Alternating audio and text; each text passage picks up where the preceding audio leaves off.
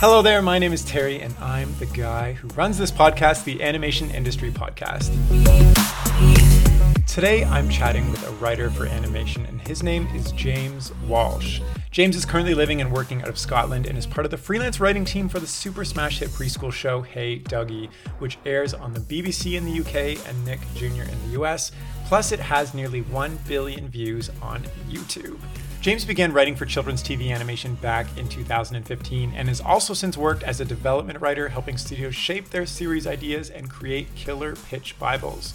So, if you are involved in any sort of the process of writing TV show episodes or want to, this is an excellent listen since James gets into the nitty gritty of what makes a successful story for TV. So, let's jump right into the chat. Hello there, James. Thanks for coming on the podcast. How are you doing today? I'm very good. Thanks for thanks for having me on. Yeah, I'm excited to chat because I've never had a writer specifically on the podcast. I've had people who worked as showrunners and storyboard artists and things like that, which kind of touch on the writing side, but I've never had somebody who's just a writer. So, from your perspective, how is writing tied into animation? Um, I mean, it's it's pretty integral. yeah.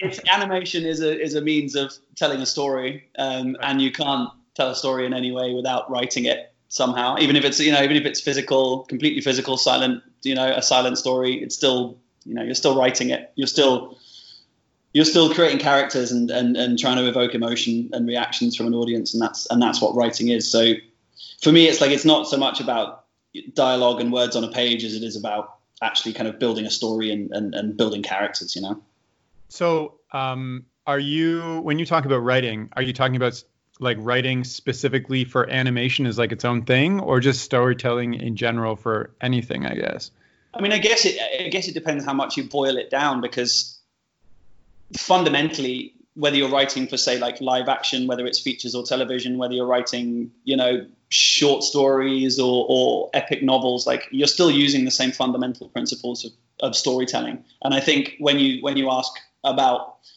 say what like what is writing for animation, a lot of that comes down to like kind of very very small elements about how you know how do we write action differently for say animation versus live action. And, and obviously like writing scripts is a different practice to writing to writing fiction or prose. Like there are there are those those elements when you if i say i'm a writer for animation i don't that doesn't mean i only write animation or that I'm, the, the stories i'm writing for animation are necessarily like couldn't be told in another medium necessarily. The way I write them is suited to, you know, the characters could be in anything. The the stories quite often could be could be told in loads of different ways. But the way I write within a script, and it's it's more that writing for animation makes me think about how I'm writing in the first place and what I'm focusing on and what I'm the kind of jokes I'm telling and how I'm making it visual and how I'm making it like exciting and, and expansive and um, and using those things that animation can do that you can't do with other things. You know, the way that you can use certain characters, the way that you can use physical comedy that you can only really do in animation that you can't do elsewhere. Um, so, so, that makes sense. So you, from your view, I guess you can niche yourself in only writing for animation because it is very different than other mediums, I guess. Oh yeah, definitely, definitely. There are there are there are people. There are lots of writers in animation uh, here in the UK, um, and I'm assuming like all over the world who who specialize in doing that thing because that's you know they've they've grown up. You know, a lot of the, a lot of people you meet in animation are obsessive about animation, about you know the the the history of it and the creators of it and the kind of the icons of that genre. So it's a it's a medium that allows you to do very specific things, and if those are the kinds of stories you like to tell, then that's what you're going to want to write. And yeah, you absolutely can you can niche in it. It's not something where I think you would you would take any writer for animation and be like, yeah, you could write anything else. That's not necessarily the case at all. Like some people are much better suited to writing for animation because that's where their that's where their taste, their sensibilities, their mindset kind of goes, and that's where the stories they want to tell are kind of sit better. You know. Gotcha. So I guess just be clear, you are primarily a writer. You do you animate as well, or do you storyboard, or do you get involved in any other aspects of animation, or just writing? No, I don't. I'm just a writer. So I um yeah, I, I, I write scripts and I develop series ideas from kind of concept through to like kind of pitch Bible and, and series Bible level. Um, but I don't even really I, I don't I can I like to draw. I love art. Obviously, I'm interested in um, in in visual arts because it's it's why I've ended up I think writing for animation because I'm drawn to those kinds of stories. But I'm not a good enough artist myself to be able to do that work. I'm not good enough as an artist to storyboard or do character design um, or to animate. So no, I'm I'm a I'm a scriptwriter. That's my that's my job. Nice. Um, so uh, something I I guess I think there's maybe a little bit misconception around is uh, back when I had my business job and I was like hiring writers, a lot of people say they love to write or they love writing. And that is, I'd say, much bigger than the actual people who are good at writing. And I actually found it really tough to find somebody who's really good at writing to work with. So, from your uh, experience and work, what is what is like a good what makes a good writer? I mean, that's a that's like that's a tough that's a tough question to ask because it's quite it's a combination of lots of things. I think. I think. I think. I think writing for you know writing for animation and writing for writing for television especially. I think because writing has always been one of those things, and whether it's within film or television or say even like copywriting for advertising, you know, because it's because it's words on a page because it's essentially a, a, a, free thing to be able to learn to be able to do and you learn to you learn to write words down from a very young age. You know no one's taught to animate from the age of three or four years old but you are taught how to write sentences and stories at school when you're very very young. So people kind of grow up with this this inherent feeling of like yeah i can you know i can write because i can i can write sentences in an order and it, how, how hard can it be? But um I don't think it's necessarily about whether people can write, but like you say, it's whether or not people can write well. And that is something that takes a lot of, I think to be able to be a good script writer, especially, takes, for me, the fundamental skill of a good writer is understanding character, is the first thing. So really understanding kind of how to build characters, how what makes characters interesting, and that comes down to kind of you know those elements of storytelling like conflict and um, understanding kind of external motivation and internal motivation and, and how to how to find out that what's interesting within a character's personality and their drive and what they want. Um, so you've got to be able to harness that. And I think another thing is is understanding how to create drama. So how to manipulate the elements of a story, whether you know be that character, setting, um, and plot, in order to in order to really like build your story into a into a satisfying climax and understanding how to go from setting up a story all the way through to delivering on a like a, a you know a nice poignant closing but still going through that kind of typical three act structure if that's which is what you know the majority of stories use. And that's where i think people who like writing struggle to get beyond that that first stage of like oh i'm telling the story and i really like it and i'm really interested in the characters. I'm not entirely sure how to make this gripping and how to make it kind of compulsive and how to make it um, how to make that structure kind of clean and clear and how to move it along at a pace rather than just kind of going off on a, on a kind of flight of fancy. And it's the difference between kind of i always think of it as a difference between kind of fan fiction and the real thing. Yeah. It's it's you can there are a lot of people out there writing stories about game of thrones and star wars that aren't very good. They love that story. They love writing those stories but they're nothing compared to that real thing. And what's it takes a good writer to write that real thing in the first place, you know. Gotcha. So, uh, uh, good writing comes from building up characters and creating drama and something that's gripping to read. And how do you? Well, maybe we can talk about this later. I was going to ask you, how do you develop that specific skill, or how do you know when you're like, hey, I love writing. Now I need to take it to the next level, and and where does that come from? But maybe we can just kind of flesh that out in your journey for your career itself. Um, yeah, might as well. My so, well, my journey, like my career, is quite a good example of how I think I was one of those people quite early on in my career who thought, you know, I've got this. Like I know this. This is fine. Like I've watched I've watched films and I've watched television my whole life. Like I, I first so I, I started watching movies at a very young age, and, and my dad works in the film industry. Um, so I spent a lot of time when I was a kid. Um, in his office. He's a film editor and he used to work on kind of physical film. Um, so he used to edit movies using celluloid, using um, like a Steenbeck, the really old kind of film projector that you'd be able to look through a little kind of monitor. Um, and when when he was editing movies, he would leave rolls of film, like the cuts that he was making, hanging on a bin. What, what you know, it's not a kind of, I mean, it's kind of literal trash can, but it's essentially made of cloth and it had little hooks above it. Um, and I would climb in the bin and like look through these little strips of film and see how each frame was building into one another. And I would be able to see how characters moved. And I would then start to kind of think about how I like to join them up. And I was, this was when I was about kind of six, seven years old. Um, and I was like obsessed with watching films from a really early age. They took me to see everything they could. I remember, I think my first time going to a movie was going to see Animal Farm when I was about five or six, oh, which was harrowing, which was a really scary film to go and see when yeah. you're like five.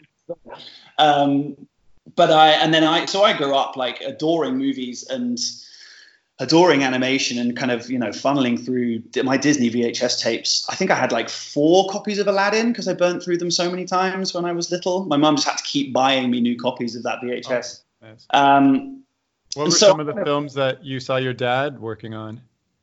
So he used to. He was mostly live action, um, and when I was young, he was working on. He did a couple of kids, kind of live action kids films. They were a little bit dark for me when I was when I was that age. So he did a film called The Wolves of Willoughby Chase, which was quite young. His kind of breakthrough movie was um, he edited Bridget Jones' Diary when I was I was quite I was kind of old at that time. I think I was about it was about 10 10 maybe 11 and i kind of understood that it was a big deal um, i didn't really get the film for obvious reasons um, and then and then he started moving into like bigger bigger budget things and doing kind of um, more kind of like Hollywood style big studio like tentpole films. Um, but all the way along, and I and I ended up studying film writing as a as an MA. And when I went into kind of, I was working with him for a bit, and then I went into this master's degree. I came out of this master's degree with this kind of quite drab, uh, long, boring feature film um, that was quite dreary. It's kind of very like low budget, grim drama about you know a girl by a canal, like looking sad and um, you know feeding feeding her dog, and it was like kind of an hour and a half of that. It was it was very dry. It was very very like you know gut wrenching stuff. There's some like big like serious dramatic moments in it. And I came out of my master's degree and I thought, ah, cool, okay, now I'm you know now I'm a writer. Like I've written I've written a script now, so I'm a writer now.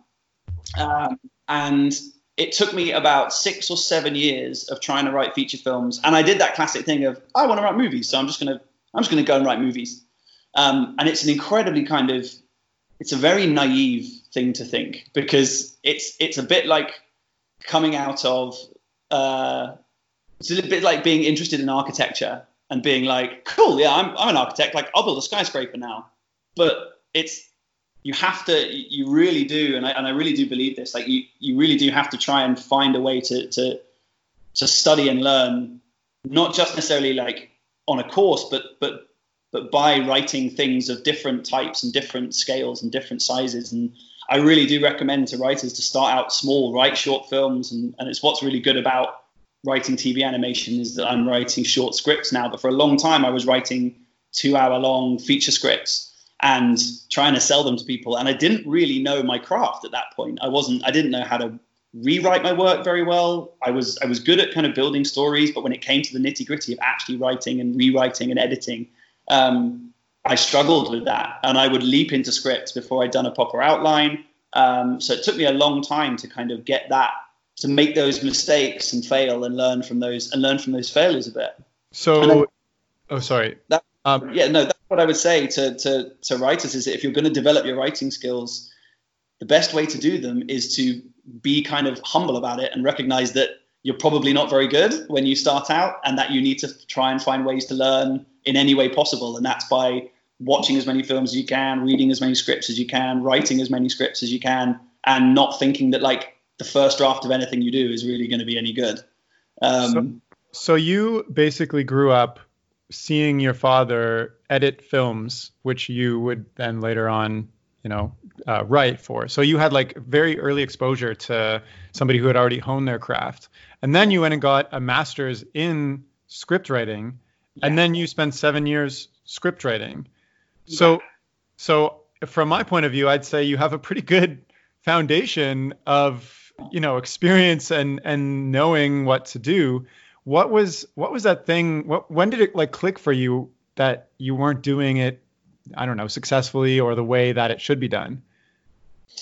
Um, the biggest the biggest shock for me, I think, I was about five years. So about five years after I graduated from my master's degree, I had written, I think, two or three um, feature spec screenplays, um, and a couple of them were good enough to get a little bit of interest from people across in, in the US. So a director and a manager over there had like asked to read my stuff and were interested in kind of working with me. I didn't have really, I didn't have an awful lot of. Again, I was quite naive about how how movies got made, how much time you would I was likely to spend working with people that never realistically had any plan to make a film with me, but were just kind of hoping that I would do a lot of work for them and then hand them a great script that they could go and sell and get a project off the ground. Um, and it was when I I actually got um, an agent off the back of one of my scripts, and I got represented by a big agency uh, in the UK, and I had a really really great agent, um, and I was so excited, and I thought. As I think a lot of writers do at, at, at an early stage in their career, I thought getting an agent was was basically it. Like that was the start of my career. And from then on, my agent would find me work and I would just have to write and loads of people, you know, all those, my scripts would just be flying out to producers and directors all over the place and everyone would be really ex- as excited in me as my agent was. And that was it. And that'd be fine. Um, and it just, and it, and it wasn't the case. And it isn't the case for anyone. Like, you have to you still it doesn't change an awful lot other than when you do get a chance to work with somebody your agent will be able to negotiate you a better deal on the off chance that you're offered a deal in the first place, which is quite rare. So I had I had this kind of weird moment of suddenly realizing that the thing that I thought was probably going to launch my career to where I wanted it to be wasn't going to do that. Um, and at the same time, a script that I've been working on for a while came back from some people, and the notes were.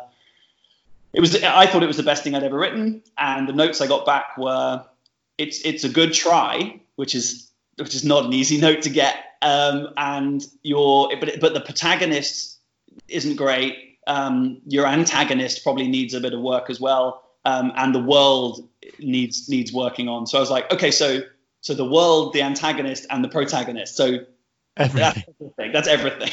That's pretty um, brutal. it, it, was. It, I mean, it obviously it was like it came to me through my agent. So I, I got. I was given those notes in a kind of very soft you know, a, a, very soft gloves kind of way. And he said, you know, this is good. Like these are some really cool studios that have read this work and and, and they they want to they want to read your next draft, I think. And I, I think he was saying that politely when they weren't really that interested in it. Um, but that but after that, at that point, I kind of that was the first time I got a kind of proper writer's. I wouldn't call it writer's block because I did it didn't feel like I was trying to write. I just kind of I went into this weird lockdown where I just went, oh wow, this is like this is. I didn't realize that the that the mountain was this steep, yeah, and that it was going to be this hard to climb. Um, and so uh, for about six months, I kind of pretended to work on the script when really I was just going, oh my god, oh my god, oh my god.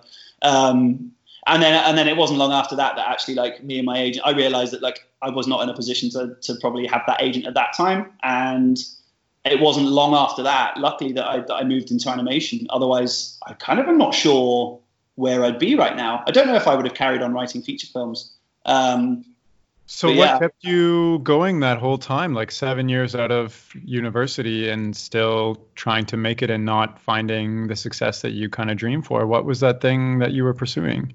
I mean, I, I, again, I think like I think naivety had a little bit to do with it, and I think it's I think it can be really helpful and healthy when you're young to to just go for it. Like you're at a stage where you're like, I'm doing this, like I'm gonna write for a bit, and you're 20. You know, I was in my 20s, and I was just thinking, this is yeah, this is fine. Like I can work a I can work an evening job, like I can work behind the bar in the evenings, and I can do like little bits of weird weekend work and basically build build jobs around a nine to five where I'm writing scripts and I'm feeling like a professional writer. And then later on in my twenties, I was like, okay, I've been doing this for six, seven years now, and you know, and then I was getting married when I was 29, 30, and life happens and like comes at you, um, and that's when you start to think, oh, this is this needs to be a career, or I need to find a career.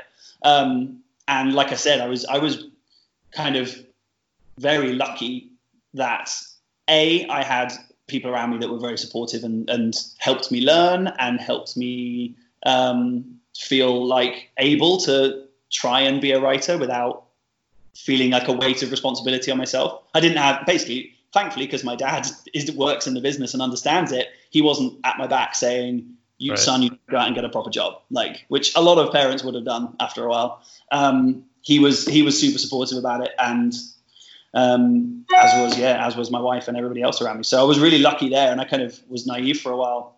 And when it did hit, and when I did get to a stage where I thought, oh, I'm not sure if I can, I'm not sure if this is going the way I want it to go. That was when I got a, a couple of really really good like lucky breaks at the right time, and just got those little bits of work that that that took me forward and um, and I, by no means did I suddenly rocket into being like a a very you know a, a, what was what you'd even call like a successful writer. It was just little bits of work here and there. Gotcha. Uh, well, yeah. being being on this podcast means you're super successful. So, you know what I mean? um, but so um, I'm just wondering, you can get a master's in screenwriting. How or script writing, how typical is your journey versus your classmates? Do some of them go off to write for films right away, or does everybody kind of experience this same hard awakening to the industry? No. I, this this might sound kind of like cold and ruthless. I have no idea.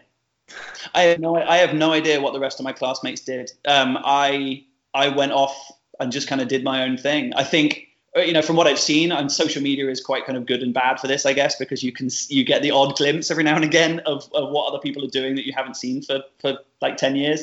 Um, but yeah, I don't I don't know. I don't know if anyone on my course has, has has made it into a career. I know that it's whether you've done a course or not. It's like your odds are slim. I mean, in feature films, your odds are very very very slim.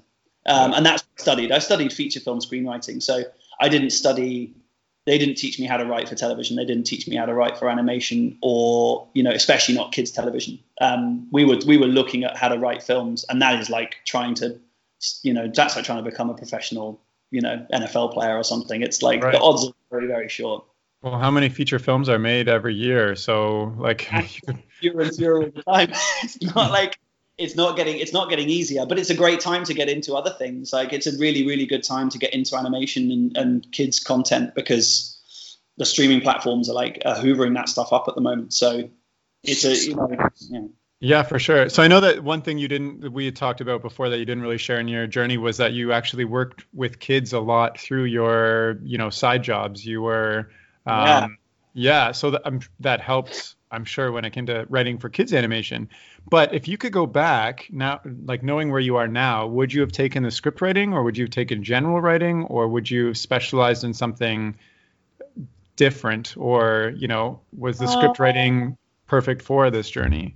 Yeah, I, I mean, I think like I honestly think that that with with creative writing courses, it, it you know, you're kind of you're there's so much that that can't be guaranteed about it that you can you know it, it's a combination of the people who are on the course the people who are teaching the course um, and what happens to those people when they leave. There's kind of no there isn't really i'm not sure there's a course out there that is going to that is going to hurt you as a writer. Do you know what i mean? I would i would say if you have the chance if you want to be a professional screenwriter and you have the chance to go and do a screenwriting course go and do a screenwriting course. Like it's great, it's brilliant. You get to hone your craft, you get to come out of it with scripts, you get to be around other writers. It's a really, really cool thing to do.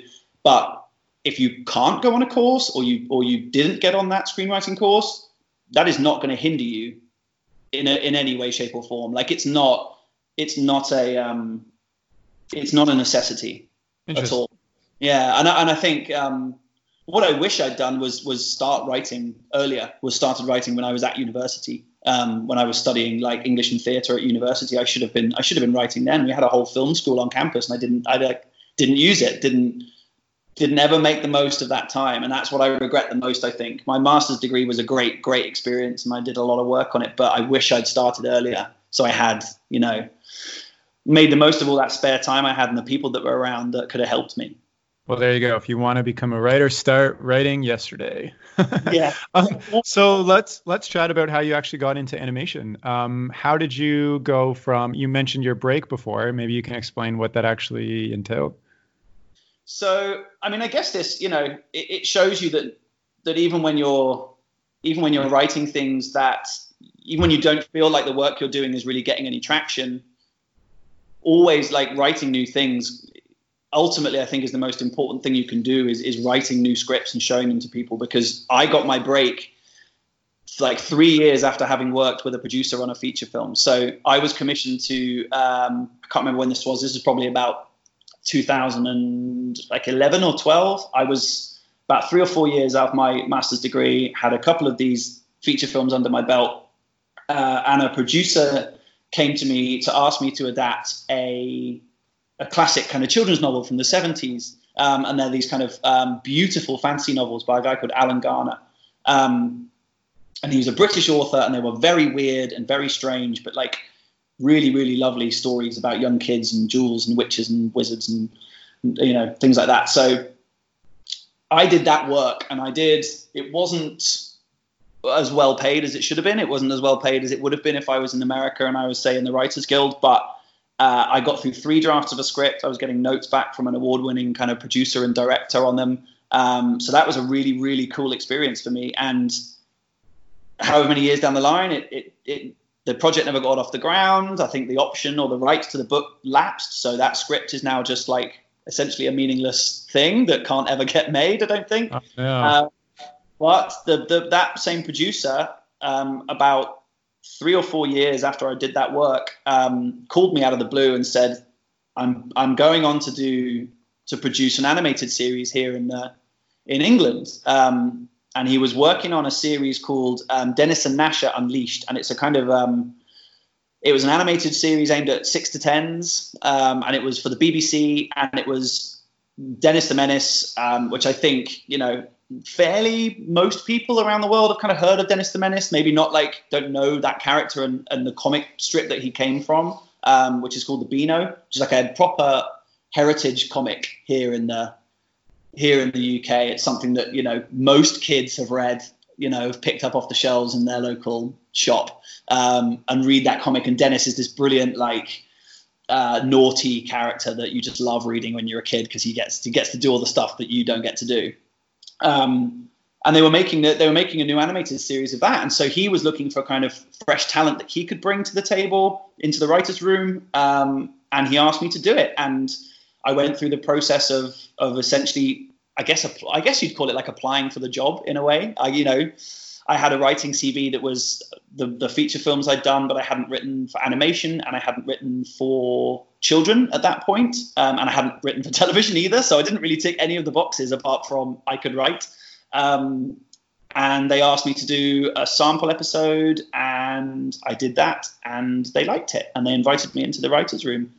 Um, so this- I did unpaid because it felt like a shot at something, um, and it was a cool show that I, I knew the characters. Um, and then I went, yeah, and then I went and, and that was my first that was my first job in in animation and in kids television, and that was in oh God, that was like 2013, 14, yeah, four or five years ago. Uh, I think it's quite random that somebody you worked with three years prior just happened to like working with you, and then it paid off. But how did this producer get in touch with you in the first place? Because you said he reached out to you. Did he? Did you send him something? Did he hear through the grapevine that you were looking for work? It was. It was a shared. It was like a shared connection um, through a friend of a friend. I mean, it was like it's so weird. It's like six degrees of separation. I don't really know how to trace back where I first met him. Um, but a, a, a, a, script I'd written. I think the, the script I wrote when I left my master's degree which was a kind of pulpy uh, US like B movie horror script. Um, he'd read that, and that, yeah, so that, I think that had gotten into the hands of him through a friend of a friend, and then we'd spoken about something then, and then two years later he'd got in touch again. I mean, it's, this is this is kind of, I think, especially in Hollywood, this is definitely how it works in features where people just they take you know it's it's this this completely random thing where you're you're on someone's radar and you don't really even realize. Um, and I think it really shows the importance of, like I said, like writing scripts and sending them to people and getting your work in front of people because you really never know who's going to read something and like it, and you don't know how long it's going to be before they might get in touch with you. You know. So what is what is showing it to people and sending it out actually mean? Like, how do I? So I've written something mm-hmm. and I've mustered up the confidence from like I want to show this to somebody else. Yeah. Where do I? What do I do? Where do I start? um. So it, obviously it, it, it, depends on what it is and so if it's a feature film you would i mean it, there's no rules and that's what's really frustrating and that's what's really scary i think is that there's no there's no like set process to go through. Um, some producers accept scripts, some like from from writers they don't know, some don't. Some agents accept scripts from writers they don't know, some don't. Same for directors, actors. Like, I think I think a big part of it, and I know we'll, we'll probably get onto this later, is is networking and and whether it's like hard networking where you're going to events and you're shaking everyone's hand and you're saying hi i'm a writer this is you know this is where i'm from this is what i do nowadays i think obviously you you have a website and you can network on, on online on places like twitter and linkedin and all that kind of stuff but yeah it's it's it's about just introducing yourself to people saying i've written this script i'd love you to read it are you willing to do that and sometimes they will not reply at all. Sometimes they'll reply and say, "I'm really sorry, I'm too busy," or "I'm sorry, I don't I don't accept scripts from unsolicited writers." So solicited and unsolicited is a word that you'll hear a lot. Where if if if people say we don't accept scripts from unsol- uh, unsolicited scripts, that means unless you've been given permission to send them something, which is normally through an agent or a production company, they don't want to read anything. Um, and that's that's completely understandable for a lot of people because their reading piles are enormous, or they're just it's too risky legally speaking. That if someone just sends them a random script and it's like something they've made or they're making, they can get you know there's there's there's a risk. A lot of producers don't want to run that risk of like I don't want you coming back and saying I sent you the script. And it's really similar to that film you made, so you must have copied my work. Um, so yeah, you you know you just have to you have to do the kind of the nitty gritty work of emailing people whose work you like or um, or who you've been talking to already online and just saying and asking and being polite about it. And what's lovely is that you can ask. Like it's not a it's not like a big golden gate that you need a magic ticket to get into. Like you just you can ask, and if your work is good and you've got enough work to show people, and I would always say that like one thing most of the time one script isn't enough. You normally need more than one sample, um, depending on you know your relationship with someone. So send them a script and be ready for them to say, this is great, but you know, I'm not that interested, or I don't want to, you know, if it's an agent, they might say, oh, this is really cool, but you know, I'm, I'm full and I don't want to take you on right now. That's fine. And the same goes for producers. They might say, this is just not my thing, or I'm too busy.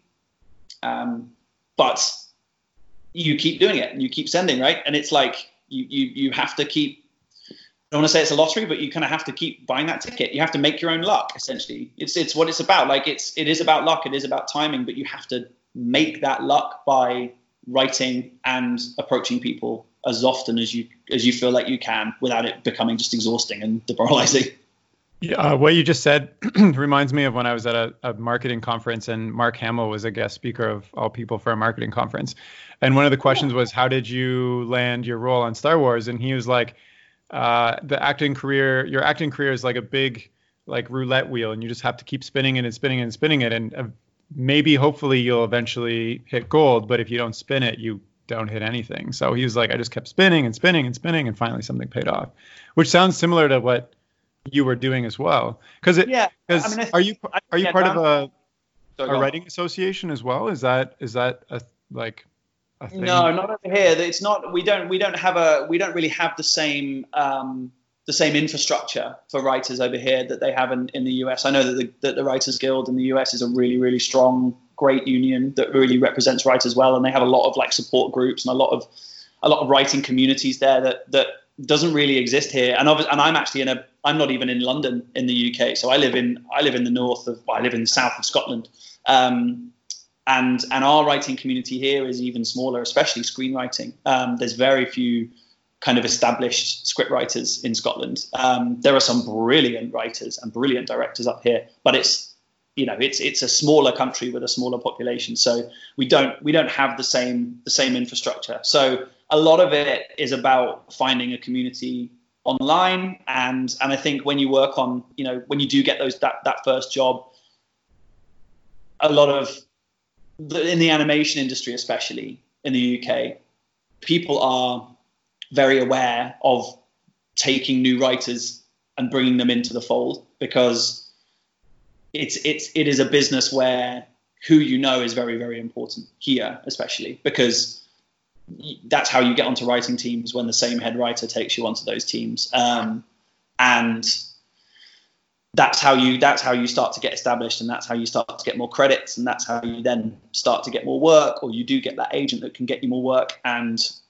yeah so much of that is about getting into the room in the first place being a person in the room that people want to keep talking to and want to stay in touch with and then just building those relationships and i think it, it I think it goes in waves where you get generations. You know, a lot of the people who are head writers now have been have been writing for the same amount of time, and have worked on shows together for a long time and we're cutting their teeth at the same time. And there's a generation of us now who are kind of in our like you know early to mid 30s who are who are kind of coming up and through at the same time, and hopefully will be the same. That will be that wave, and and it's important to kind of to relate to and know and not feel like people of your same similar generation are are competitors. That you're actually all working towards a similar sort of goal. Um, and even though we don't have kind of functioning um, guilds in the same way. It's it provides a similar function. I think that we kind of do it independently gotcha. and hang out together and keep in touch. You know. Sounds like it takes a lot of perseverance to really get into this career. I'm wondering if you can chat through how you made the jump into Hey Duggee then. Uh, so Hey Duggee, oh, this is another good example of yeah, like you say, perseverance. I um, so Hey Duggee is is a kind of very has a very big cult following here. And I don't say cult in like it's a small show that no one knows. Like it's a big, big it's hit. for kids, kids in a cult. yeah, it's essentially he is like a cult leader, um, Duggee. And uh, but it's it's it's a show that like parents talk about because it's a show for preschool children, so children of like four years old that that is like immediately entertaining for grown-ups in a kind of very cutesy it's got lots of kind of cultural references in it. It's got a great soundtrack. It looks gorgeous. The jokes are funny. The physical comedy is funny. It doesn't kind of it has this funny balance of not talking down to kids, but also not it doesn't it doesn't babyfy anything, but it doesn't it still talks to kids on their level and in their language. Um, and I when I so when my son was born about just almost four years ago now, um, we started watching Hey Duggee when he was quite young and I was writing Dennis. I was writing on Dennis and Gnasher at that stage, and I went right. I need another show. Like I want to keep doing this, but no one's going to give me this work just willy nilly. I need to go out and find these jobs. Um, and in order to do that, I need to find out who's making those these shows I like, and then I need to write to them and ask them if I can write for them. And that's essentially here anyway how it works, which is really strange. Like it doesn't feel like that's how it should work, but it is. And with Hey Duggee, I I emailed the creator of the show, who is still basically directing most of the episodes and is the like big driving force behind it. He's a guy called Grant Orchard, and I emailed him and I said, I love this show. My son loves this show. These are the episodes that I think that are my favorite, that I really connect with. This is why I like them. Um, and look, I'm a, I'm a writer just getting started in my career. If you ever need writers on Hey Duggee, I'd love to be considered for it. Um, let me know, and, and I'm always happy to send a script or a sample. You know, something in those words. Like I'm, I mean, I'm kind of being quite conversational about it, but it was pretty much that kind of tone. Um, and he didn't get back to me for a bit, so I chased him up and I said, "Hi, did you get my email?" And he said, "Yes, I did get your email. Thank you so much." Like I'm so glad you liked those episodes. I really like those episodes as well. And funny you should ask, we actually are looking for writers right now. Why don't I put you in touch with our producer? And he did. And she put me in touch with the with the head writer, and she gave me a couple of little writing tests to do. And after I'd done those, that like I'd gone through a couple of very very small, much less than I did on the first show. Um, when I went through those, they said, "Okay, we're going to give you an episode to do." And then I was on the writing team for Hey Duggee, and that happened in the space of about a month. Oh wow, that's that's kismet right there. it was the coolest thing that had, had ever happened to me. Um, it was way, it felt way cooler than than getting commissioned to write, you know, even a draft of a feature film because I knew how how much of a kind of random pie in the sky like dream getting any feature film off the ground is. Even if you get paid to write the script, you're still a million miles from the finish line. But getting commissioned to write an episode of a television show that I knew people liked I knew that my name would be on a credit of, uh, like on an episode of that show. Um, and so that was yeah, that was a big. That's a big, that's like been the highlight of my career so far. I think that first episode of Hey Duggee. I really like the email that you sent. It, you know, like most, I think most people when they're applying for jobs, they wait until something is posted or they kind of like timidly write something like, "Hey, do you have any openings? Like, get in touch with me." But instead, you just you're just like, "Hey, I love this show. I watch it with my son. I love these specific episodes. You know, I'm a writer. I'd love to work with you if you ever have the opportunity." I feel like something like that stands out a little bit more than, and the fact that you wrote the creator as well, than you know, hitting up the average HR person to say, is anything going on right now?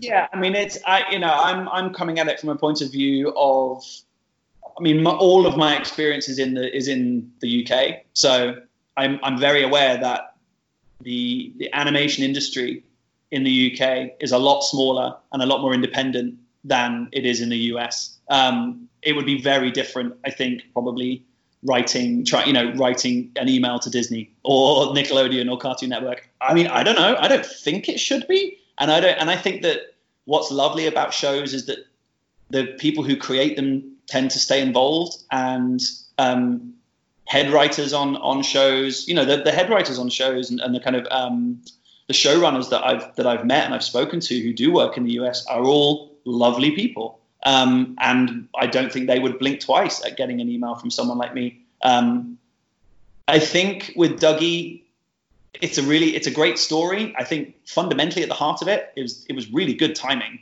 Like the fact yeah. that they had the fact that they needed a writer at that point was was probably very fortunate. Um, and I've written to a lot of other head writers and I've written to a lot of other development execs and I've written to a lot of other producers saying exactly the same thing taking exactly the same approach and not getting work. Right. And because there's not a, there's not any episodes on the series that they're working on. They they're fully staffed or they they're already at the end of the production cycle or they're waiting for financing or whatever the reasons are like the 99% of the time that email has has not resulted in me getting work but that person knows who I am they know that I'm nice. They know that I like the show. And if I write them another email in six months' time, something might have changed, or yeah. it might have changed six months after that, or six months after that. You know, it's been it's been two or three years now, and like I'm getting I'm getting more work, but it's not like there's no like I said, there's no formula to it. There's no there's no magic fix. There's no magic email. There's no magic yeah. template. Um, you just have to, like I said, like keep keep trying and keep talking to people and and think of networking and think of that that process of approaching people as something that is like built into your job. Like that's not something you do when you've got time. Like yeah. that should be something you build in to do every week. Write to someone write to someone if you can write to someone new say five people new every week do that. Because you'll feel like you're moving forward, you'll feel like you're making progress, or you're at least like trying. But If you send off like one email and you sit and you wait, that's not, you're just going to start to feel like nothing's going for you. But if you keep making new approaches and you keep writing new things, that keeps you going.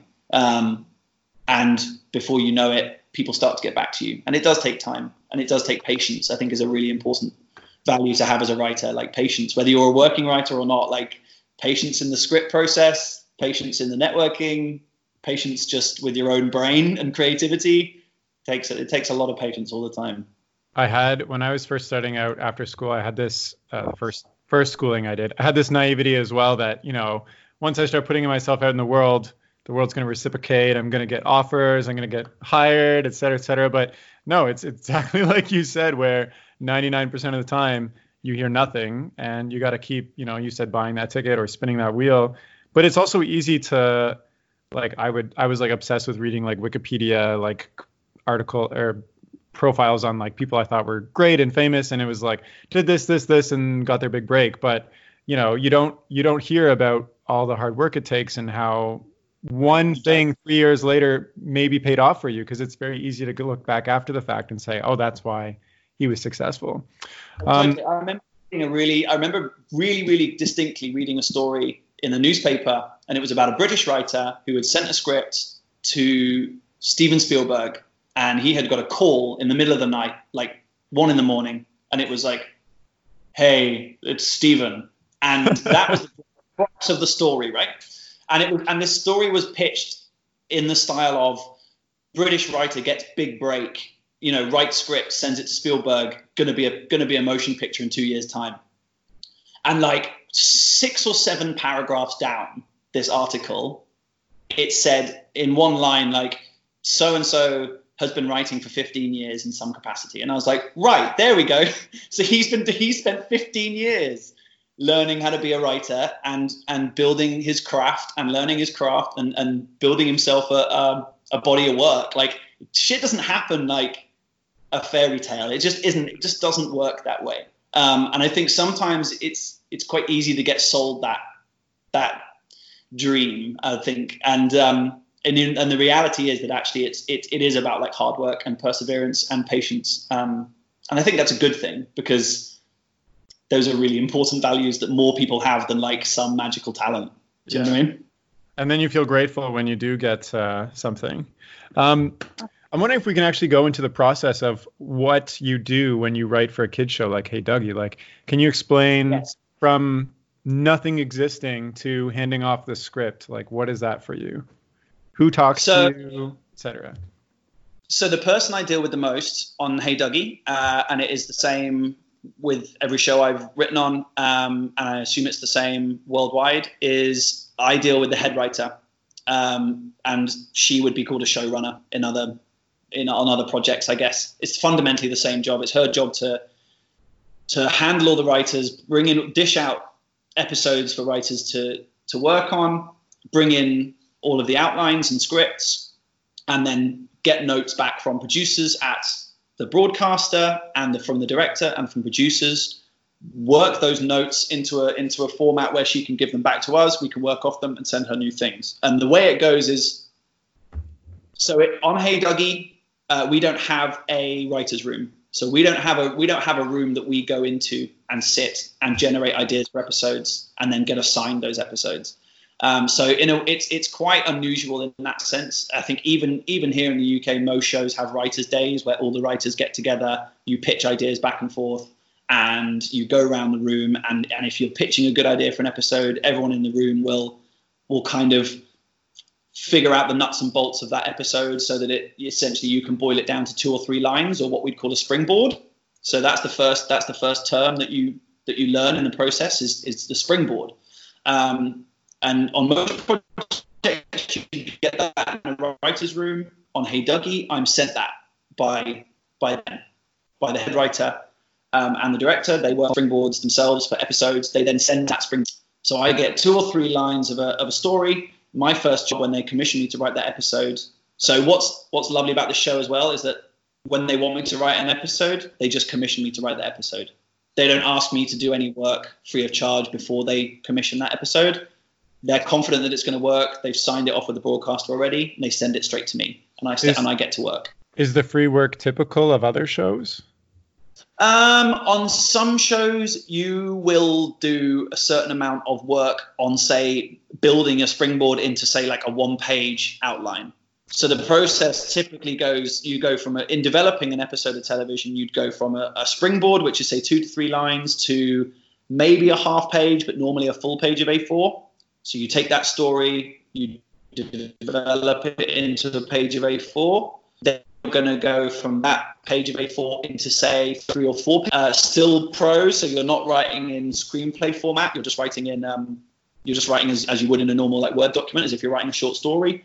Um, and then you might grow that again into something bigger if it's a show that's got a lot of detail or the episodes are quite long, say 11 minutes or 20 minute long episodes.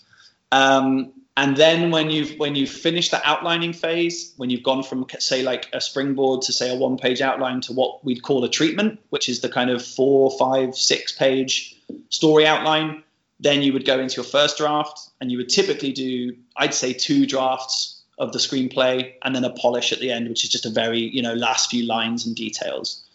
Um, and so on hey duggee I don't have to do any work. I'm given the springboard, and I know that I'm going to see that episode through to the end, and I'm and I'm getting paid to start at the beginning, and then I get paid again. Well, I think when I get to like script stage, then I get another payment then. But on other shows, especially with ones with writers' rooms, there is sometimes an element where you leave with your springboard, and the and the head writer might have said, "Okay, I like this. Um, can you can you write this up into a one page outline?" You'll go away, you'll write that up, you'll send that back, and they might say okay, can you, well, okay, we're not sure this story works that way. What about this? What about this? Can you, you know, it's not, this character doesn't have enough an emotional arc, or can we can we raise the stakes a bit more? You'll go away, you'll do a bit more work on that.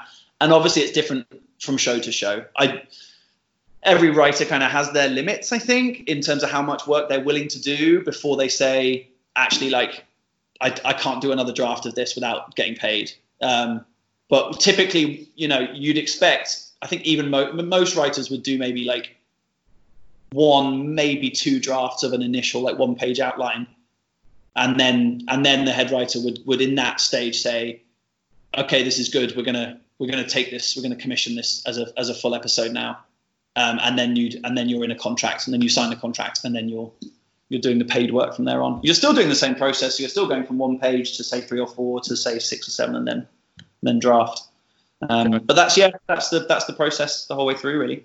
How long does this actually take in time? Well, because you're because you spend a lot of time sitting and waiting for them to get back to you with notes. I, would say the whole typically on Hey Duggee it can be anywhere between uh, say like a month and three months of me just kind of sitting. But like if they're if they're in the middle of a production pipeline, I saw the look on your face, and you were like, what? Um, well, yeah, because aren't episodes made like on a regular schedule? Yes, they are. There's a there's a again like it's just quite it's quite like using using the show that I'm writing for as a difficult example because they do things quite differently and I know the director is like very heavily well, involved. That's, that's fine because it's still a process. yeah, yeah, it's it's it tends to be the same I think, and um, it's it depends where you are. Like if there's a rush on scripts and they're and they're and they're rushing to try and get through like a few more episodes at the end of a series, they might have a chance to like get through that process and get notes back to you quickly if you're if they're not in a rush, if their deadline, you know, if they're not due to to to send them off to the broadcaster anytime soon, they might take their time and they might allow you know they might that for whatever reason it might be it might be slow to get back to you sometimes. Typically within a within a writer's agreement, within a writer's contract, there are stipulations of like you've got four days to turn around an outline and you've got 10 days to turn around a first draft and you've got another you know so there is kind of there is in there is tend to be in writing a stipulation of how long of how quickly you have to get each bit back to them. Um, and the same goes for them. It tends to be that you will get notes within three or four days of having sent us anything whether that happens in the real world isn't always the case and obviously as a writer you have to be flexible and you have to be your own kind of agent sometimes and say okay, this is like you're asking me to turn something around in two days and then you're taking three weeks to get back to me. That's not okay. Um, but it tends to be a natural kind of tit for tat, and no one wants it to slow down to like a glacial pace. So how? I'm just wondering if it takes maybe up to three months for one episode. Are they sending out multiple episodes to different writers, and you're one of many writers? Yes. Oh yes, yes, yes, yes, yes. There's okay. No, so, there's, there's so they have a steady stream of episodes coming in. It's just. Oh, yeah. Okay. Yeah, no, sorry. There's um on Hey Duggee. I think I think we've got about seven or eight writers who are who are part of the kind of Hey Duggee writing team. Uh, some of those writers have written 15 episodes. Some of them are on their first, and there tends to be this kind of natural cycle where you get up to a certain number of episodes, and then they just kind of release you into the wild. they kind of go, "Your job here is done. You're free oh, to no. leave." Um, out and yeah, and I'm, I'm, terrified of that day coming. I really don't want that day to happen. Um, but that's I, I feel I completely understand that, and I think there's a re- it's important for them to have fresh voices and fresh ideas coming on and coming through because you can you can you can run out of gas on a on a certain series. You know, there's only so many times you can get your head into that space of writing for certain characters who have certain voices and and are in a certain world, you know, and, and tell those kinds of stories before you, as a writer, need to feel the need to go and do something new. Um, yeah, that makes sense. But yeah, and most and most shows are the same. Most shows will have a writing team of at least like five, six, seven writers. Wow. Unless it's very, very young, like very, very young preschool shows. I'd say sometimes you see that those shows are written by one person the whole way through, um, but they might be writing like three minute episodes rather than 20, you know? Right. How involved are you in the actual animation of a sh- like I'm just picturing you sitting at home writing and then sending it through like email or whatever. Um, but I'm thinking, so you don't you don't actually touch any of the animation, or you're not even in contact with any of the animators or storyboard artists or anything. That's no. a big no. So you mentioned before, like the physical comedy in Hey Duggee is great. How much involved are you with writing things for animation? Like, uh, I don't know, a side note, like I don't know, Duggee stretches into two feet tall legs or something like that in this part, or do you leave that up to the animator to determine? No, not at all. We're we're we're expected to to do that. Like we are, and I think this this this applies to anyone who wants to write for animation. You are going to need to think of yourself not just as a writer but also kind of as a director. Um, because it's in animation more so than anywhere else you you are able to direct on the page and you're kind of expected to direct on the page a lot more. Um, because of the physical nature of it because of the because of the process of animation i guess. And you'll know more about this than me probably the the because a lot of the time scripts go from me to a storyboard artist to somebody else to somebody else. And when it goes through that that animation kind of pipeline someone is going to need to read my script and know exactly what where they're putting people on the screen. So it's not the, the, the, the director can't point six cameras at a character and say oh i'll just pick my angles when i'm when i'm done with this scene on Duggee, I'm expected to say where characters enter from, how many characters we're seeing on screen at any one time, um, whether I'm using, say, like a close up or a mid shot or a wide shot, um, how I'm transitioning from shots to shot. Are we tracking? Are we panning? Like I'm, I'm oh, doing wow. all the things that you're kind of told not to do as a screenwriter. Most screenwriting books will tell you like, don't direct the camera. Like, don't say pan here or, or track here or move here. Like, just tell us what we see, and the director. It's the director's job to interpret that. The director is in charge of the of the vis, of the visual style. Um, but actually, on, on Hey Duggee especially, we are expected to to put our visual imprint on that script in a really in a really kind of heavy way um, and i love it for that because it really like indulges my inner spielberg. So are you also when you're writing are you also like keeping a doodle of everything that's going on or like intensely visualizing it in your mind? It sounds like you kind of have to imagine the animation as it's happening and write it too. Yeah it is. It's it's it's it's about keeping it for me anyway it's about keeping it in my in my mind's eye and being able to and really being able to kind of translate what I see in my head. And actually, a lot of this, a lot of the notes that I that I got back on my first couple of episodes were very were visual notes of like we need to know like you know big red lines of like what is what is happening here? Like where are people going?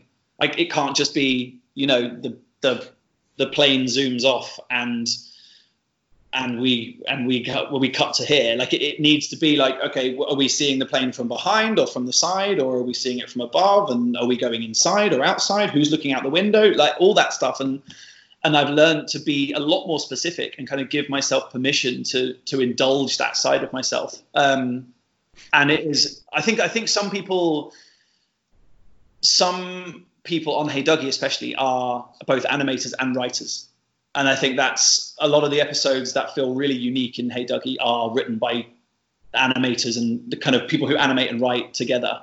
Um, and you can tell because everything just feels very like very seamless and very visually. The narrative feels very visual rather than just the narrative being written and the visuals being there to support that. Um, so yeah, it's brilliant. It's a, it's a really really cool show to be able to do that on actually. So I'm I'm assuming you still watch the show. Um, yeah. assuming you still watch the show.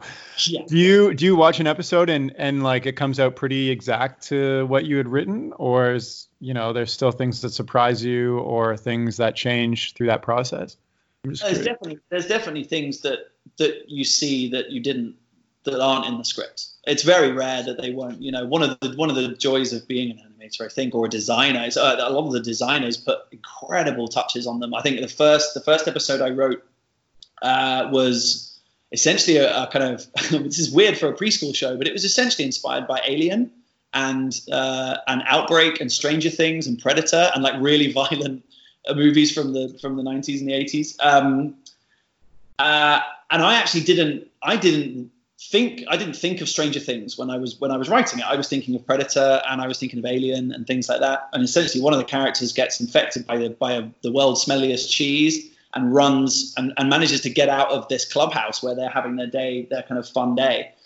And so they have to chase him out into the jungle and try and track him down. And he's leaving blue footprints everywhere, and there's mist and smoke and like. But I didn't see it as a Stranger Things episode until I saw it on the television, and they had added this beautiful layer of like blue mist everywhere, and they were using a very like synthy Stranger Things soundtrack, and they were in yellow quarantine hazmat suits, and I was like, it's Stranger Things. And it, and it made total sense. They hadn't changed a single ounce of the story. It was just a, a, a brilliant touch of design, and it just linked the whole thing in together. It was wicked. And then you see everyone online. You see all you see parents online going, "Oh my God, there's a Stranger Things episode of Hey Duggee. This is mad." And I'm just I'm going, "Yeah, that's me. I think that." I love that you took your inspiration from very adult and even like horror themed things for kids. Because when I think of preschool shows, I'm thinking, okay, like maybe kids like fart jokes, or maybe kids like bright colors, or but you mentioned before, like toning it like some this show is not toning it down or dumbing it down for the audience. You're actually bringing in like themes from I guess different inspirational movies you've you've grown up watching and kind of recreating them for a preschool audience. Are there so are there other weird things you've taken inspiration for to bring into this kids show? Um okay so so the episodes I've, I've done a I've done a I've done a Stranger Things like Spielberg esque uh, horror-ish thriller episode. I've done a I've done an Innerspace type episode um, where they they they fly inside a body, but in a kind of very magical like we're not at all flying inside a person kind of situation.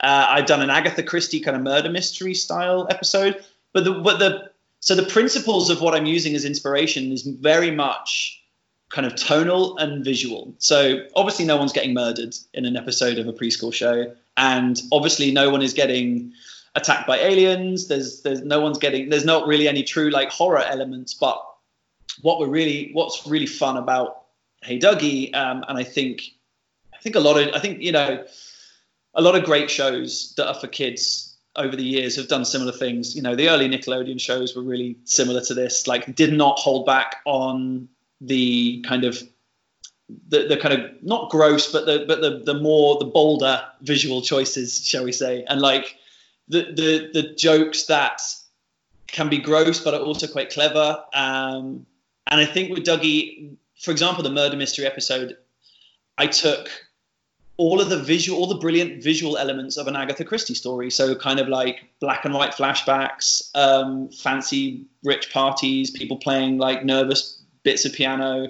um, and, a, and, and a mystery to solve. And I used those fundamental elements and the kind of language and the pace of, a, of an Agatha Christie story to create something that would still be really interesting and gripping for preschoolers um, and really funny and cute, but familiar and recognizable to adults. So it's you're kind of you're taking these these genre elements and you're using them as a kind of wink and a nod rather than an overt like we're doing a murder story for children. You're very much going uh, let's let's put these characters in like tuxedos and have them try and solve a problem next to a fireplace, basically with like tense music.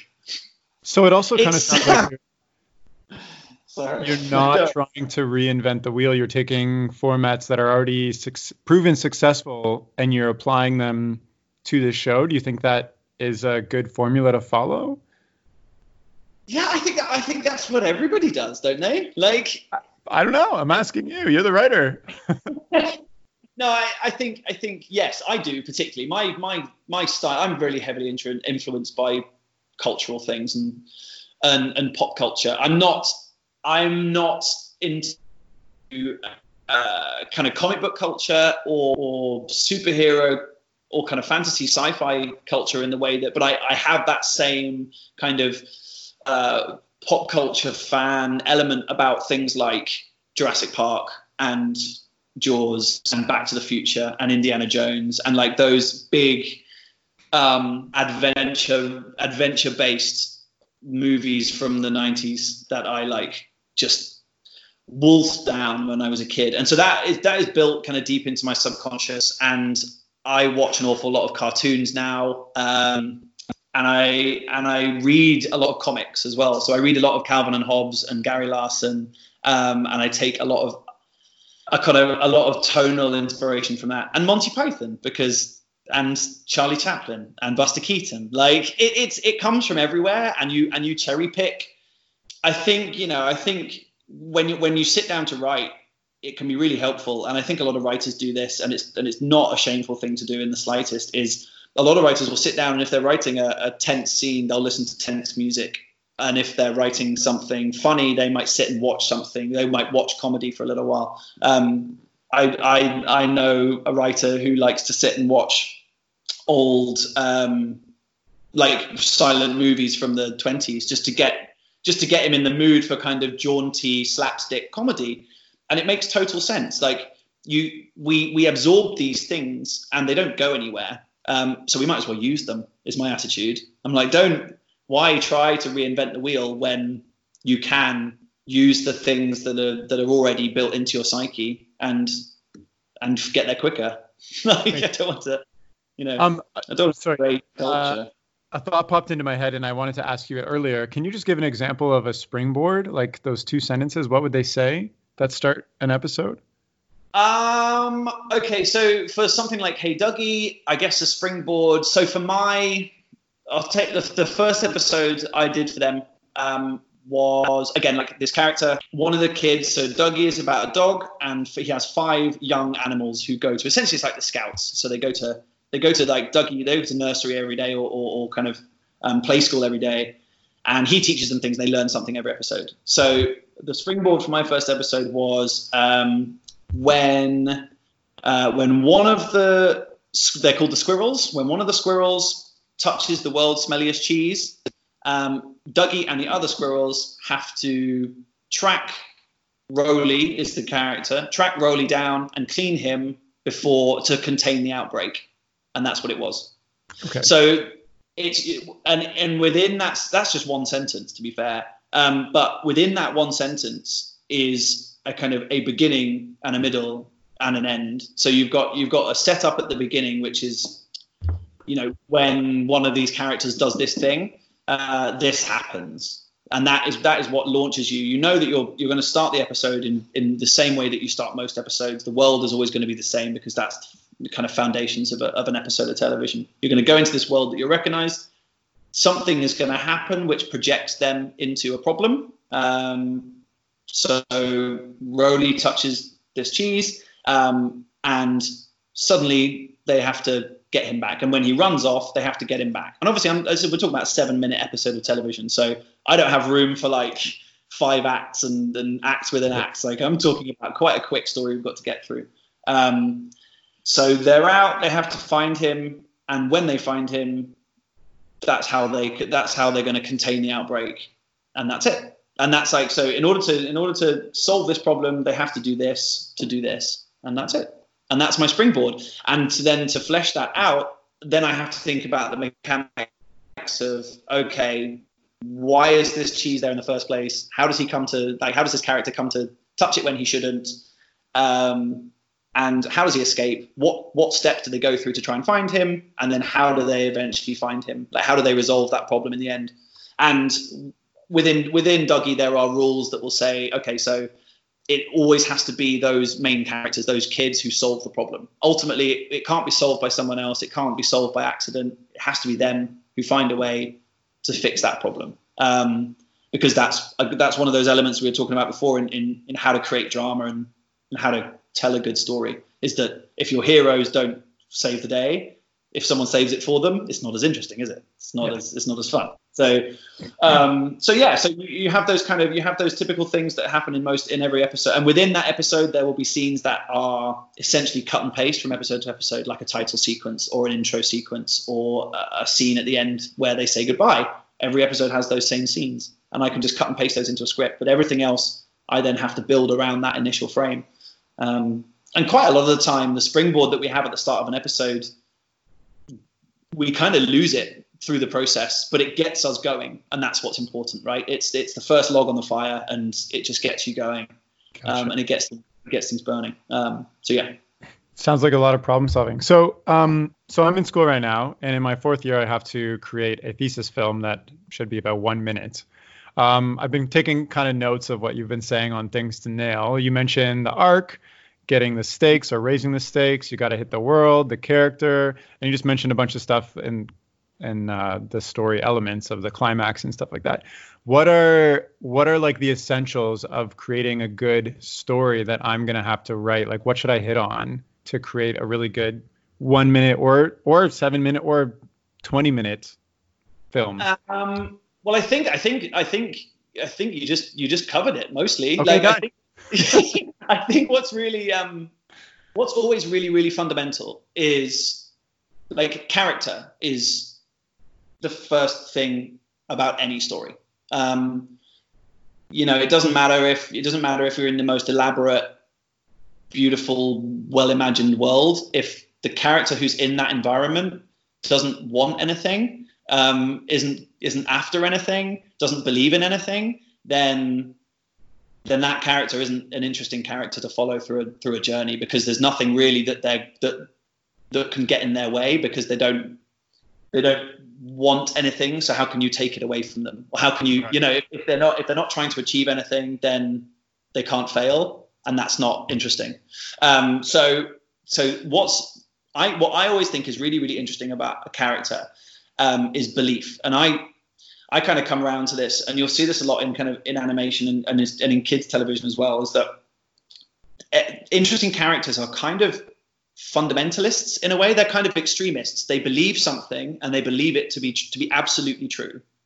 And if you can think of a character who believes something and almost cannot be convinced otherwise, whether it's I have to cross this bridge and nothing is going to stop me, even it can be something as simple as that, or you know, I have to I have to get this this person to fall in love with me.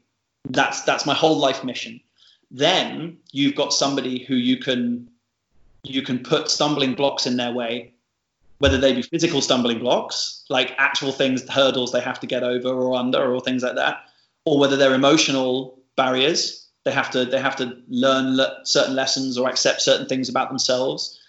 Um, you have to put those things in their way so that they then have to they have to strive and persevere to get through those those obstacles and they're going to get knocked back further and further each time until finally it looks like they've lost all hope altogether and then that's when they're going to have the ultimate realization of how to either get what they want or they're going to realize that the thing they wanted actually isn't that important and that they've changed in other ways. Um, and that fundamentally is what makes a good story is following those characters along. And the absolute, I mean, it's, it's a cliche, but it's a cliche for a reason. The absolute masters of that kind of story are Pixar. Like they are just, they, they just, they have a, they have a, a, a formula where they, every character think of, of Woody and how much he believes in looking after Andy and sticking with Andy through every single film. And it doesn't matter what anybody says. And he somehow he can get into the same problem every single time but it's because he believes that what he's doing fundamentally and 100% and he nothing is going to stop him from doing that thing getting back to andy when he's stuck in a nursery and he'll leave all his friends behind he doesn't care like he is going back. Um, and so i think that fundamentally is what's really really interesting. So finding finding a character and finding what they what they really really really really want and then finding a way to essentially ramp up the stakes higher and higher and higher so that it's harder and harder all the time, and there's more and more at risk. So I really like what you said. You and and you kind of it sounds like you basically torture the character into thinking differently at the end of the day. How do you know when you've raised the stakes enough? Like when you've thrown enough stuff at the character for them to change. Like how do you know you've hit the right point? Uh, I mean, I think that I think I don't think there's any hard and fast rule to that. I think that's something that, that that's a kind of instinct that you build over time um, by, like I said, like reading, you know, read scripts, read as many scripts as you can, watch as many movies as you can, and and you'll see it. It'll it'll it'll just kind of soak into you, I think, and you'll build a really good instinct for when for how for, for how to put characters through that. There is always a stage where you think you think you've done enough, but actually there's one there's another there's another thing you could do to them, and that's always kind of the most satisfying one, I think. Um, there's always a little bit further you can push you can push them anymore, and that's always quite a satisfying moment in a in a story, I think. Um, but yeah, it's it's there's no there's no easy guide to like have you done this? You've done you know then then stop. Like you just you kind of know your character should if your if your character is really nicely fleshed out and you and you've done all the work in in thinking about that character at the start and knowing who they are where they come from you know what they what they like what they don't like what they're good at what they're bad at you'll that character will will start to come alive and a good character will kind of make decisions for you almost along a script in the sense that they will they will you'll be able to let them make decisions. And if you've set up your your your world and your hurdles well that character's actions will lead you to the next hurdle will lead you to the next problem. Um, and they will take you there themselves until it gets to a point where you think oh god i've got to put this character out of his misery because this is just too much. Like there will come a stage where they basically they they they have to give up. Like they can't handle it anymore. Gotcha. and that's you know yeah that's are there certain things that you make sure you include in every story you tell like other than the character and the arc are there certain elements where you're like now the plot has to be taken here or now like i don't know like are there things that you just have a checklist for uh, I mean, I do. I do tend to stick to a kind of a classic three-act structure, um, which follows the the kind of format that I've just right. kind of drawn out. So you you you have a you have a setup at the beginning where you meet your character, um, and then they are essentially going to something that is going to happen to them in their world that is going to give them a goal. So they have to then achieve something, whether that's getting something back that they've lost, whether it's going after someone that they that they want to chase down, or uh, you know all those myriad different kinds of stories. Whether you're telling a, a horror story, an action story, an adventure story, a, a fantasy story, that is at that early stage of the story is is what we'd call an inciting incident a lot of the time, and that inciting incident gives that character a goal and that's when you that's when you you move into your into your kind of second act of your story where that, that your character is trying to achieve that goal. And essentially it's that's when you get into the and then and then or rather the like but but but. So you're telling your story he tries to do this but this happens. So he does this but this happens and so on and so forth. That's kind of your second act.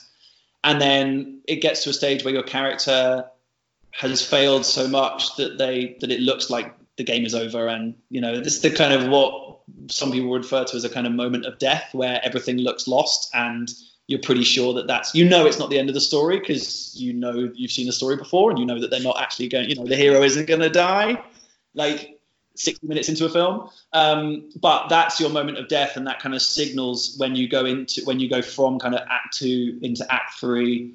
And then that last act is about resolving that that issue. So that that moment of death is normally very quickly followed by that moment of like realization that like epiphany where they realize oh my god like i've been thinking about this the wrong way all along or oh i've just twigged that the villain does this and i've got this thing in my bag that i could use you know one of those like classic like macguffin type things. Um, and then act three is the big fight the chase through the airport you know the the the battle in space where he shoots down a chimney and blows up a giant planet.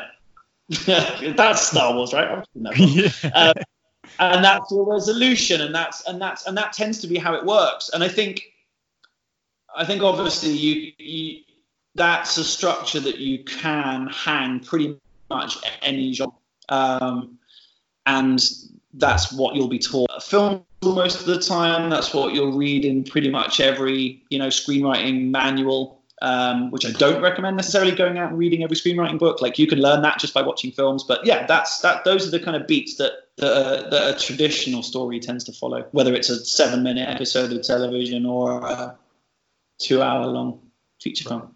Um, I think I have one more question about the story format, and it's how do you make sure your ending is satisfactory? Like other than tying up the loose ends in the story arc? Uh, how do I how do I make sure it's satisfactory? Um, yeah, there are some shows is... that I watch that I'm like, you know what, it's entertaining, but not. I, I, it was okay. And then there are other ones where I'm like, this was amazing. I can't stop thinking about it. You know, where there's obviously a difference. Yeah. I don't necessarily know what it is.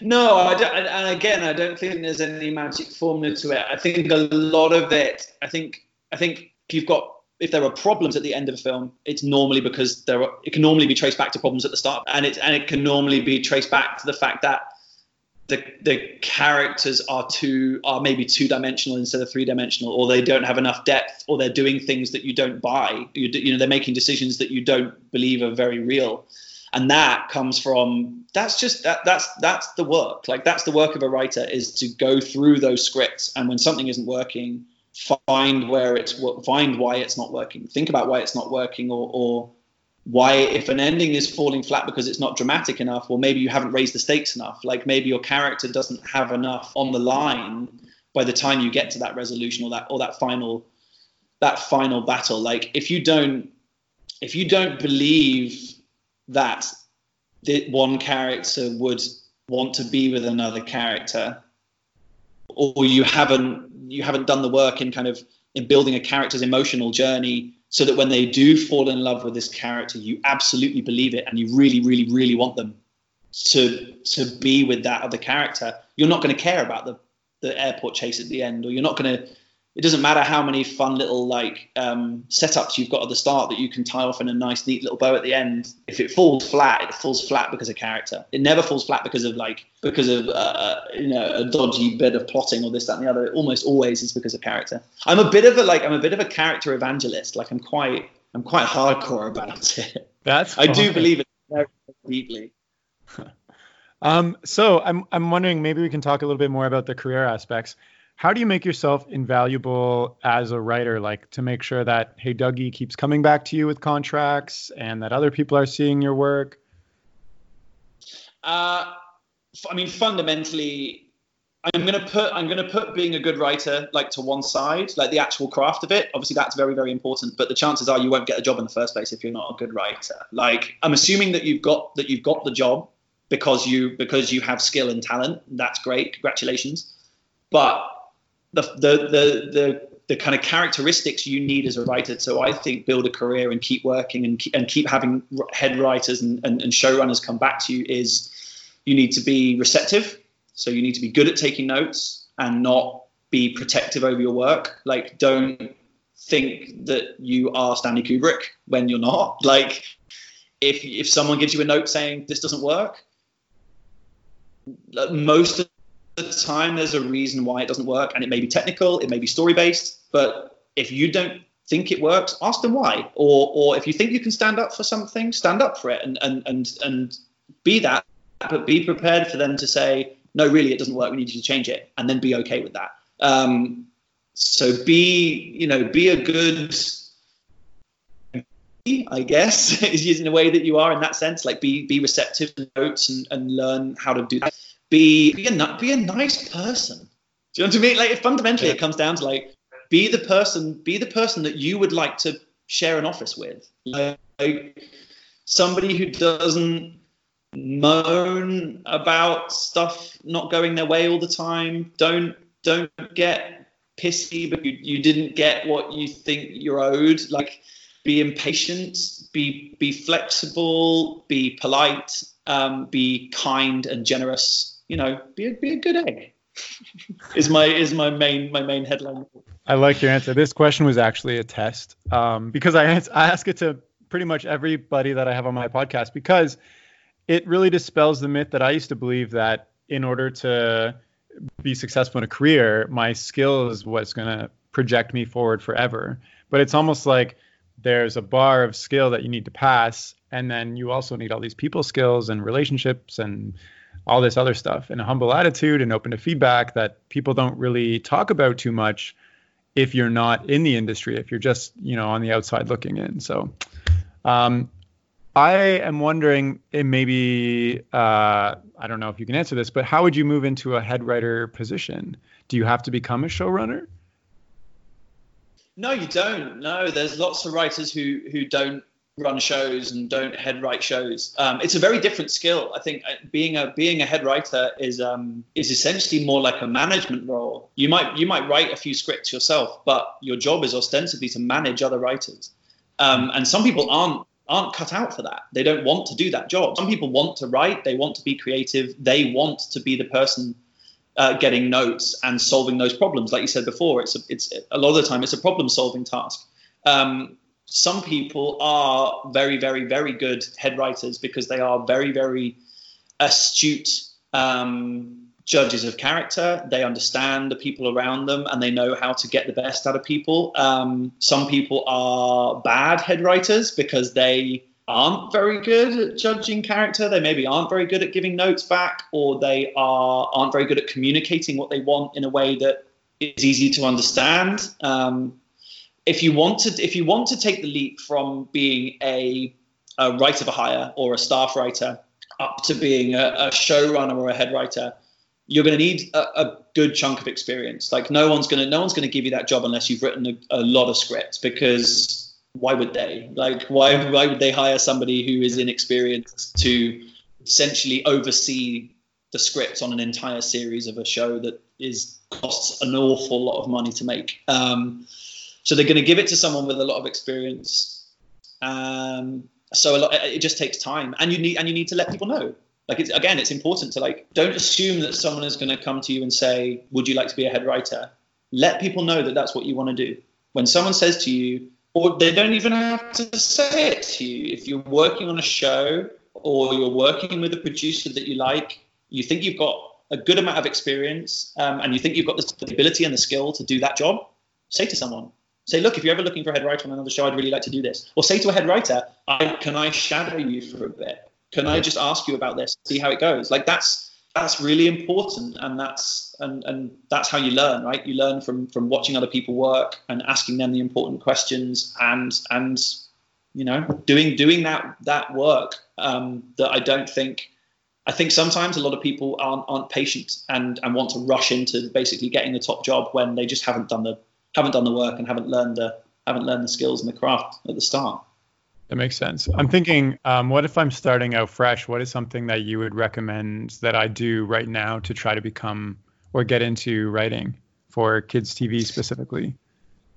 For kids TV, um, what I watch kids TV, uh, know what's know what's being made. Like look around and see what Cartoon Network are making, what Disney are making, what Nickelodeon, or I mean, if you're in the UK, you've got you've got the BBC. That's where pretty much the bulk of shows aim to be because they are a massive broadcaster and it's a really great, you know, it's a really heritage brand. Um, but we also we also have Disney and Disney XD and everything like that. So you can you can see what's being made on those different channels. You can see how shows change when they're aimed at different audiences so you can see what a preschool show looks like and, and feels like compared to a show that's aimed at, say, like five to eights or six to tens.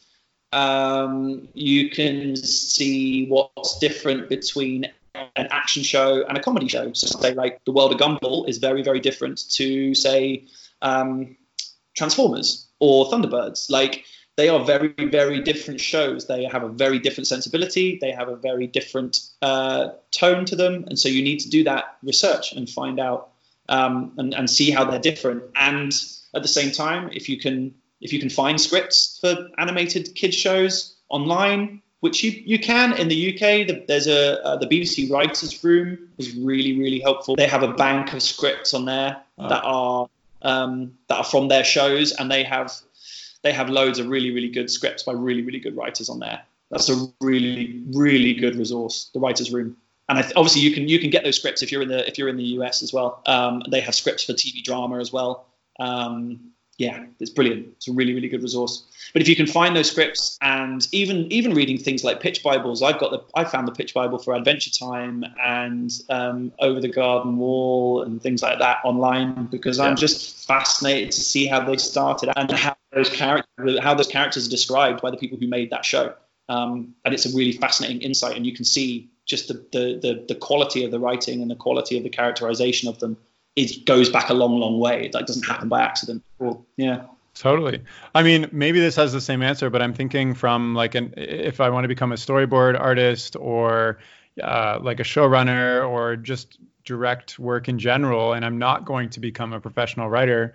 Um, it sounds like your answer is just going to be like study all these things, but what are some things that I can do right now to start developing those skills and that judgment? Well, I think an, I think another thing you can do on top of um, on top of reading and, and, and watching is to is to do what we talked about before and just and, and, and reach out to people and see if see if there are ways of learning that that you can do you, people you can you can get access to that you can ask questions i think i think fundamentally and this is another thing i would add to, to what makes a good writer is curiosity is so important to keep wanting to learn and keep keep recognizing that you there is always something more you can learn. It doesn't matter if you are if you've been a, a storyboard artist for a year or 15 years, you can still learn something from somebody. Whether that's somebody younger than you who's got a fresh eye, who's doing things that you haven't done before, or whether it's someone senior to you who's got more experience than you, um, who maybe knows like tips and tricks and can you know who, who knows routines that can that can make your work better. Like if you can if you can find people who are good at what they do, um, be a good person and and try and build relationships with those people, you can you can learn immense amounts of stuff because people are generous. In animation, people are really really generous and they always want to help and they always want to share things. Um, so go on Twitter and go on LinkedIn if you can bear it. I mean, it's it's a horrible place, but like it can be helpful sometimes. Um, that's where we met, isn't it? exactly right. That's that's it, it. does it does help. Like from a pure networking point of view, LinkedIn is fine. But from like a from like a visual and kind of inspiration point of view, Twitter's amazing. The amount of people on there who are posting their work, who are writing about their process, who are who are open, who are doing like Q and A's online all the time. Go and find those people. Go and go and find those people who are doing you know and ask them questions and say like, I love your work. Could you you know I'm just starting out have you got any tips about? I'm, or I'm struggling with this. I think it's always good to be quite specific and say, I want to I want to be this kind of artist, or I want to be this kind of writer. I'm, I'm trying to write a short film. It's a it's this kind of genre. I'm getting stuck here, or I'm getting stuck with character. Like, do you have any tips of how to of how to really flesh out my character? And people will help you. It's not hard. It doesn't take them long, and they will be generous about it. As long as you're not like, hey, you owe me. Tell me this thing yeah. They're not. Maybe they'll then. They'll tell I you, follow you, so you owe me. Yeah, yeah, exactly, exactly. Yeah. No, I think I think that's um, great advice. I was actually. Yeah, gonna I heard that. I heard that. Yeah. I was going to ask you about the social media thing because, like, as an animator, it's very easy for me. Well, not easy, but I, I would assume easier to get attention online for posting an animation because it's highly visual. Versus if I'm writing and I post a script on my Instagram, I don't know if anybody would, you know, it's not it's not going to get the same no, attention. It's, it's not easy. It's like, as a writer, you're not gonna you're not gonna be out there posting, you know, posting pages of of screenplays. I've seen odd writers do it, and it's really not doesn't really have any impact. It's not it's not a visual medium. So it's more um, about connecting than actually putting your work out. Yeah, there. it is. I mean, you know, but Twitter is great because it's you can showcase if you're a comedy writer, Twitter's brilliant, right? You can you can showcase your your talents as a joke writer on Twitter right. there and all the time, ten times a day if you want to. You know, you can you can write jokes and you can and you can throw them out. You can respond to to things that are happening culturally. You can you can write jokes about hashtags that are trending. You know, you can show your talent and your ability to to build a platform of of, of humor and and show that you're funny and show how you can connect with people and you can get involved with conversations that other people are having and talk about shows that you think are cool and why you think they're cool and you can you can demonstrate your understanding of an industry a lot of people a lot of writers i really admire talk to each other about why like why certain stories or certain films why they think they work and and what I admire when I admire them, it's because they're able to talk about it openly and be open to other people saying, "Oh, I disagree. I actually think that this really worked or that really worked." People who are like, "This sucks," and I and I don't care if anyone disagrees with me. I'm like, yeah, okay, maybe not you, but the people who are there saying, oh, "I thought this was great and I really connected with this character and this is why," or you know, I wasn't didn't that episode have a really cool story and didn't it go on a funny arc or it like it did use this really nice device in the middle? And that gets people talking. And if you're a, if you're a young writer that's free for you to do. You can go out there and you can you can show people that you love animation and you love writing and and that you know what you're talking about. Even if even if it's early on, again, like be humble. Don't think you know everything, but show people that you're enthusiastic and you're willing and and and use your use your use your bio at the top to tell people that you're a writer. Don't be afraid to say I'm a writer at the top. Um, don't don't be afraid to say that, and don't be afraid to, to to reach out to other writers and say, hey, can I can I read your work? Do you want to read my work? Whatever, have a go. Like there's nothing bad about it. I would have never thought of Twitter as like a really great way to connect with other writers. I think that's great. Yeah, um, I have one more question. Uh, is writing for Duggee a full time job for you? Is it like a full time thing, or are you taking contracts and things from all around the place? Or it is not a full time job. Um, I think in the UK, writing writing for kids TV, writing animation, it's it's actually quite hard to turn it into a full time job because of how infrequent the work is sometimes, um, how how long you can go without you know how, how it comes in it comes in kind of droughts and floods. Like sometimes you'll have no work for four months and then suddenly you're working on three episodes at once. But the you know one of those episodes you might not be getting paid for right away and this that and the other. Like it's a very um yeah it's a very um unpredictable business and that's fine that's kind of just the nature of the the nature of the industry so a lot of writers, apart from the very established people who are on, you know, who are kind of constantly working, or if you're head writing a show, you're on a contract for a long time, so you're that's a full time job. If you're a head writer or a showrunner, that's a full time job. If you're if you're a freelance writer and you're just writing writing on an episode by episode basis, a lot of people do do work outside of that. So I write for I write copy for ad agencies as well. Um, so I write you know headlines and log lines. I write copy for people's websites. I write stories about things that are interesting to people who are like members of certain organizations, charities, and um, you know heritage trusts and wildlife organizations and people like that. I write for like museums, and I, t- I, t- I tend to I've managed now to niche down so that I'm writing things that are aimed at kids pretty much all the time, which is really cool because that took me a long time to, to get to that stage where I was like, I write for kids, and people say, "Well, yeah, you do. Okay, we'll hire you for that." Um, so just the other day, I was writing. I was actually writing. Uh, I was writing tweets for the social media feed for a show that's just live on the BBC, a kids show, which is really weird. Like a show that I could ostensibly be writing episodes for and writing tweets to promote it instead, and I and I don't mind that at all. I feel like it's all part and parcel of the same ecosystem, and if I'm writing cute jokes about a character on Twitter and maybe not on the show, then I don't mind. Like it's fine. I had no idea Twitter or people were hiring writers to write their tweets. I thought it was like social media managers just like sitting in an office. I don't know. Uh, It's like well, I think it is. I think they were just like I think it was just because I'd met one of them at a conference and she was like, "Oh, I run a you know I run a uh, essentially uh, a media agency for for um, children's brands, and I was like, oh cool, I, I write copy as well as scripts. She was like, oh cool, you know, we did a lot yeah. of that back. Um, and then yeah, six seven months down the line, there you go. Like we need, uh, do you do you do this stuff? And I said, yeah, yeah, sure. And he's networking once again. Yeah, you've got to network. You've got to get out there, shake people's hands. Don't shake people's hands, but you know, elbow bump and um, nod at them across a room. Well, is there anything else you'd like to share, James? Um, no. Just like I really love your podcast, and um, like I'm, I'm really glad you have it. It's been a pleasure talking about writing for two hours. I don't get to do it very often. It's well, really cool. I'm, I uh, I'm a big fan of writing as well. I like to write, but this has been yeah, great for me to just listen. Right? I don't know if you heard me typing, but I was like taking notes on some of the things you were saying because um, I also want to get into, well, I'm in animation and I want to direct my own stuff and become a showrunner. And this is all very important stuff for me to try to own over the next couple of years.